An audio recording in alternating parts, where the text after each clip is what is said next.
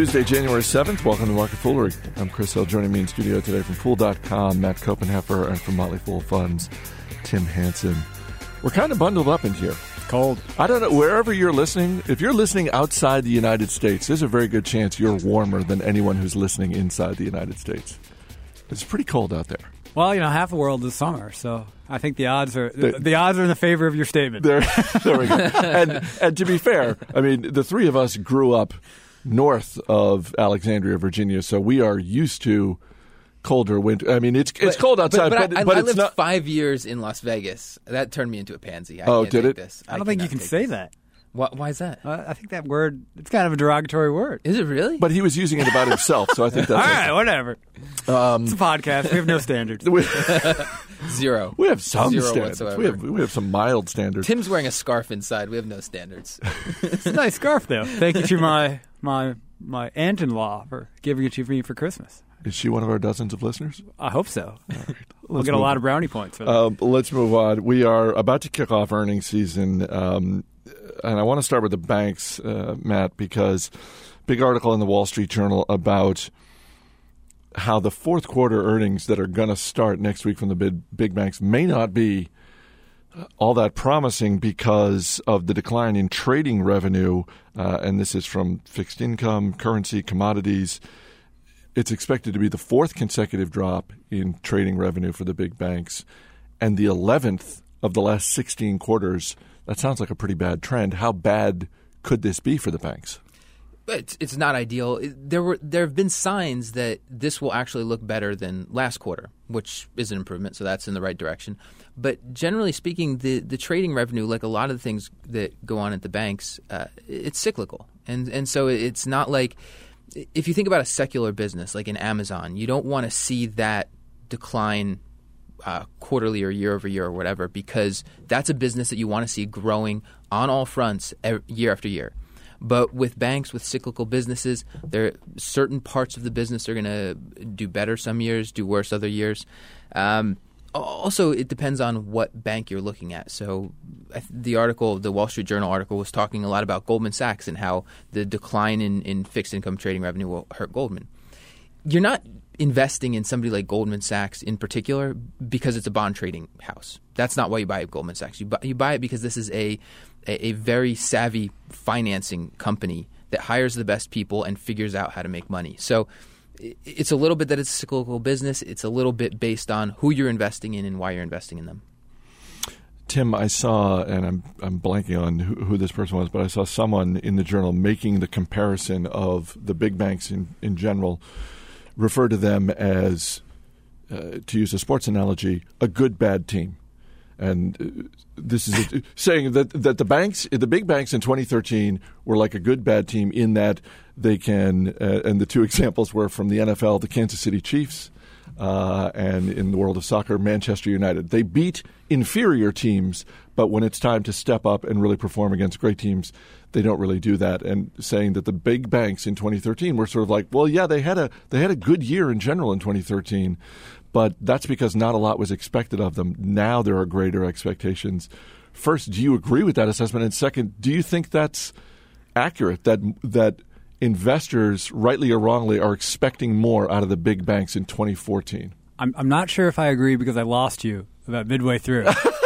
Sorry. on that analogy. But, but I will say, I think, yes, more is expected out of um, banks, I think, this coming year than was last year. And that is, is probably just purely a function of the fact that the economy continues to gradually get better and people continue to see better data coming out of the, the, the mortgage market, which is obviously a huge source of business for banks. And you would expect as the economy gets better and mortgage activity picks up, that loan activity writ large would all pick up, whether it's commercial loans, wholesale banking, what have you. Then there's fee income on top of that.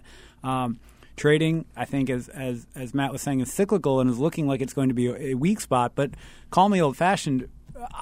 I would like to see trading become less and less a part of these larger banks' um, books, and for larger banks to go back looking more like plain vanilla, you know, community banks, because I think it's, you know, it's it's they become easier to analyze, they become more predictable.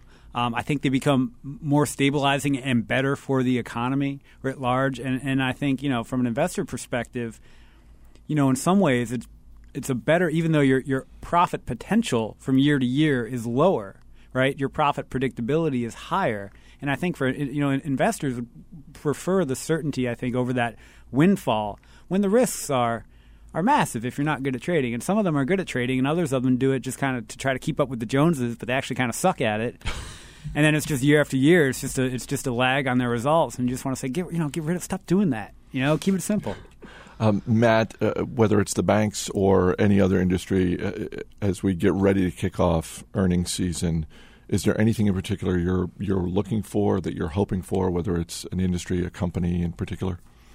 The banks, I think it's going to be a relatively boring earnings season. I, don't, I don't think that there's going to be too much that's going to surprise anybody coming out of there. Uh, I, th- I forget who it was. I think somebody was talking about this on uh, Motley Fool Money. But uh, I'm going to be looking outside the banking industry to uh, capital spending plans.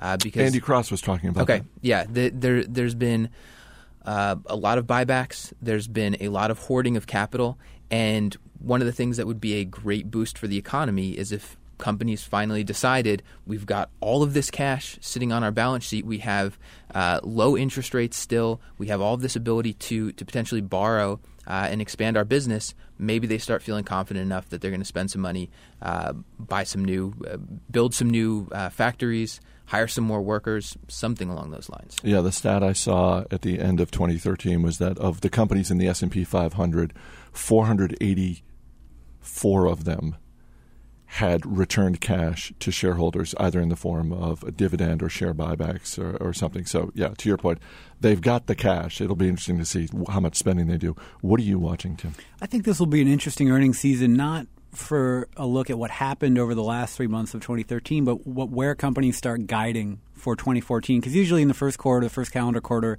um, they'll, they'll issue a full year guidance number. And, you know, I've seen a lot of people make predictions this time of year. A lot of people are trying to predict what's going to happen in 2014. I don't really see a real consensus around, you know, whether people think, you know, it's going to be a good year for the economy, great year for the economy, uh, slowdown again. You know, how, how are things going to shake out in Europe and the emerging world? And when you start putting, you know, if you if you there are a couple smart management teams that you like, you know, see what they're doing. You know, capital spending is one thing they're going to guide to. Capex, capex plans. You know, what are good companies like you know Costco, notoriously good forecasters, saying their sales are going to be for 2014. Where are their bright spots going to be? I think those markers are. It's a nice place for, for investors to gravitate onto themes and ideas for the coming year. And um, I'm, I'm interested to see because ultimately, at the end of the day, pundits can say anything they want to, right? Right. But but you know, guidance that has real numbers behind it, and you know, people's bonuses and things are based on it. I mean, I think that's a more intelligent thing to look at, um, and that will be coming up in the next couple of weeks. I think we saw that this morning with uh, Valeant Pharmaceuticals, which is a, a big uh, drug maker in Canada.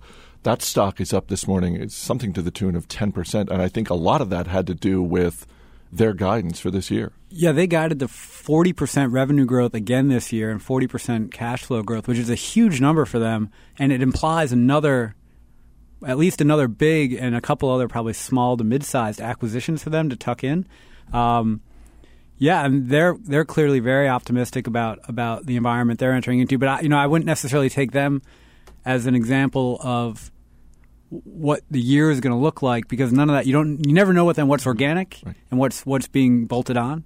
Um, and they're very good deal makers. They have a great track record for it, but they're highly leveraged, and you know the accounting is not misleading, but the accounting is complicated, and so it is what it is.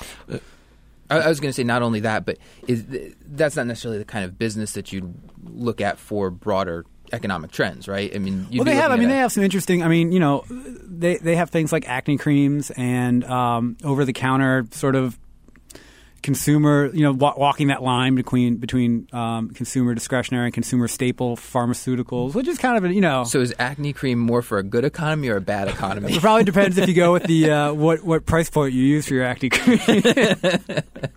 um, this isn't tied to earnings, but. Also coming in 2014, um, just next month, we have the Winter Olympics. Um, and then later in the year, we have the World Cup. And I am curious because I, I, meant to ask you this last week, Tim. Um, there are uh, some pundits, as you mentioned, there are some pundits out there who look at those two events and use them to make the case for a Russian ETF and a Brazilian ETF, or this is going to bode well for these two economies.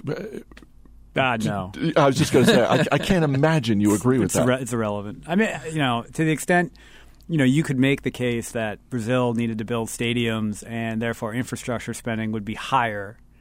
You know, but that's already happened for the most part. I mean, mm. Brazil still has a little bit of preparing to do, but um, I think they're they're mostly done at this point. You know, and, and the flip side of infrastructure spending is that Brazil spent a lot of money, and so it makes their national balance sheet not look quite as good. Um, so I mean, there's good and bad things. I don't I don't think it's you know there's going to be a blip in tourism for for both countries, arguably, but none of it is is is relevant to the long term story of either of either market. Though I hope I hope both countries pull off successful events. I I, I hate that idea to the, the ETF thing, but is there a case to be made that let's say everybody goes over to Brazil for the World Cup and doesn't no, get mugged. Nobody gets nobody gets mugged. Nobody gets murdered, and everybody says, "Oh well, Brazil is is a lot safer and better than we thought. Let's expand business over there. Let's take trips over there." I mean, is, is there a potential knock on effect from if it's pulled off well? That this that, that it improves the perception of the country. Well, I think you can always get a headline, sort of a headline um, you know, good news in terms of people go, oh, that was that was pretty cool. I liked it there. You know, but Brazil, you know, nobody's going to start. They're not going to have an entrepreneurial revol- revolution there until they get rid of a lot of the red tape that they've put up in their government. You know, there was a great article in the Wall Street Journal recently that's contrasting the Brazil, Venezuela, sort of what they call the Atlantic countries in Latin America, with the Pacific countries of Chile and, and Peru and Mexico, which are much more free trade oriented, and looked at where their growth rates have been going, what the outlooks are for each economy. You know, and if you're going to do business in Latin America right now, for example, Mexico, Peru, and Chile are where you'd want to go, and, and Brazil, Argentina, Venezuela. I mean, those are just headaches nobody nobody wants or needs, um, particularly if you are a multinational business. Um, you know, which is sad because those are big, important countries uh, for the most part. Um, but you know, I think uh, you know for long-term economic development, it's really more structural stuff that needs to get done rather than the rather the fun stuff. Although the World Cup is a hell of a good time. Hell of a good time. and it's going to be a hell of a good time in Brazil, you know, provided everybody stays safe, which I think it will be fine. Are you going to be coordinating a research trip to Brazil to time up to sync up with the World Cup? You know, we we um, are contemplating a research trip to Brazil that is tentatively scheduled for April-ish, which would not sync up with the World Cup because um, I think that would just be too, that would be too much of a brouhaha, right? Yeah. We, we get no work done, but I think it's an interesting time to be looking at Brazilian stocks just because it was a tough year in 2013 for the market there. People are very pessimistic about the country. And so whenever you get pessimism with underperformance following what was an otherwise raucous year for global equities, um, yeah, I think that's where you want to at least go looking. So it's a justifiable trip, Chris. and, if, and if we come back with souvenir memorabilia for all of our relatives, so be it. So. I was I was not questioning I was not questioning the justification for the trip. I was just questioning the timing of the trip. You can always email us. Radio at fool.com is our email address. Got an email from John Workman in Sydney, Australia, uh, regarding our recent conversation about Google buying up robot companies. John writes Google is fascinated with artificial intelligence. To make the brains behind AI, you need tons and tons of data, which Google is very good at collecting. So the robot company acquisitions are looking forward 20, 30 years when you have your home robot to do the housework, babysit, take the dog to the park, and make idle chit chat with. This is where the future technology and Google are heading, which dovetails nicely into, as I said, Matt, yesterday's Market Foolery episode where they concluded by talking about smart homes. And Mark Reith posed the question if you could have any voice for your smart home, what would you go with? Uh, Jason Moser thought acknowledged that he was perhaps being nerdy, but thought that maybe Darth Vader would be kind of cool. Actually, one of our listeners on Twitter um, wrote, uh, my choice for Smart House voice would be Susan Stamberg in the morning and Kathleen Turner for the evening. That's a, I like I like having the two there. But uh, what would you go with? Is there any other choice besides Sean Connery? Sean Connery, That's strong. That would be strong. that would be strong. Tim, um, Mr. T. That is that too abrasive? That would be great for the morning. Yeah, to get, get you up. That, that would get you going in the morning. Here's Mr. Pity the fool that doesn't get out of his bed. Yeah. I think I would have to go, and I'm influenced by the movies, but uh, Paul Bettany, the British actor who is the voice of Jarvis in the Iron Man movies. Oh, that's not bad. What about the, the, the voiceover king? You know, in a world That could, Oh, one of the movie guys. that'd be kind of fun. That would be, that would be pretty cool. I think that would be fun. You, you reminded me of what the worst choice would be, which would be Jar Jar Binks.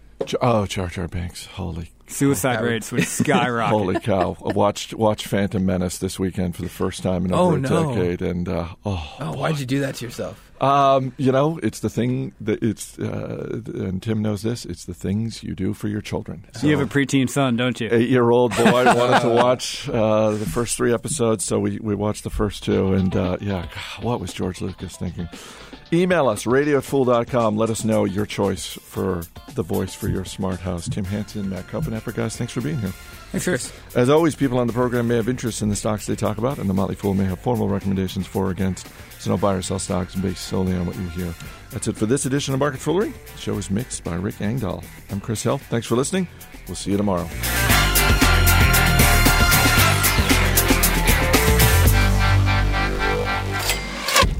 Fran Drescher? Ooh, oh, brutal. The one-two punch of Jar Jar Binks and Fran Drescher. Maybe arguing with each other. Ah.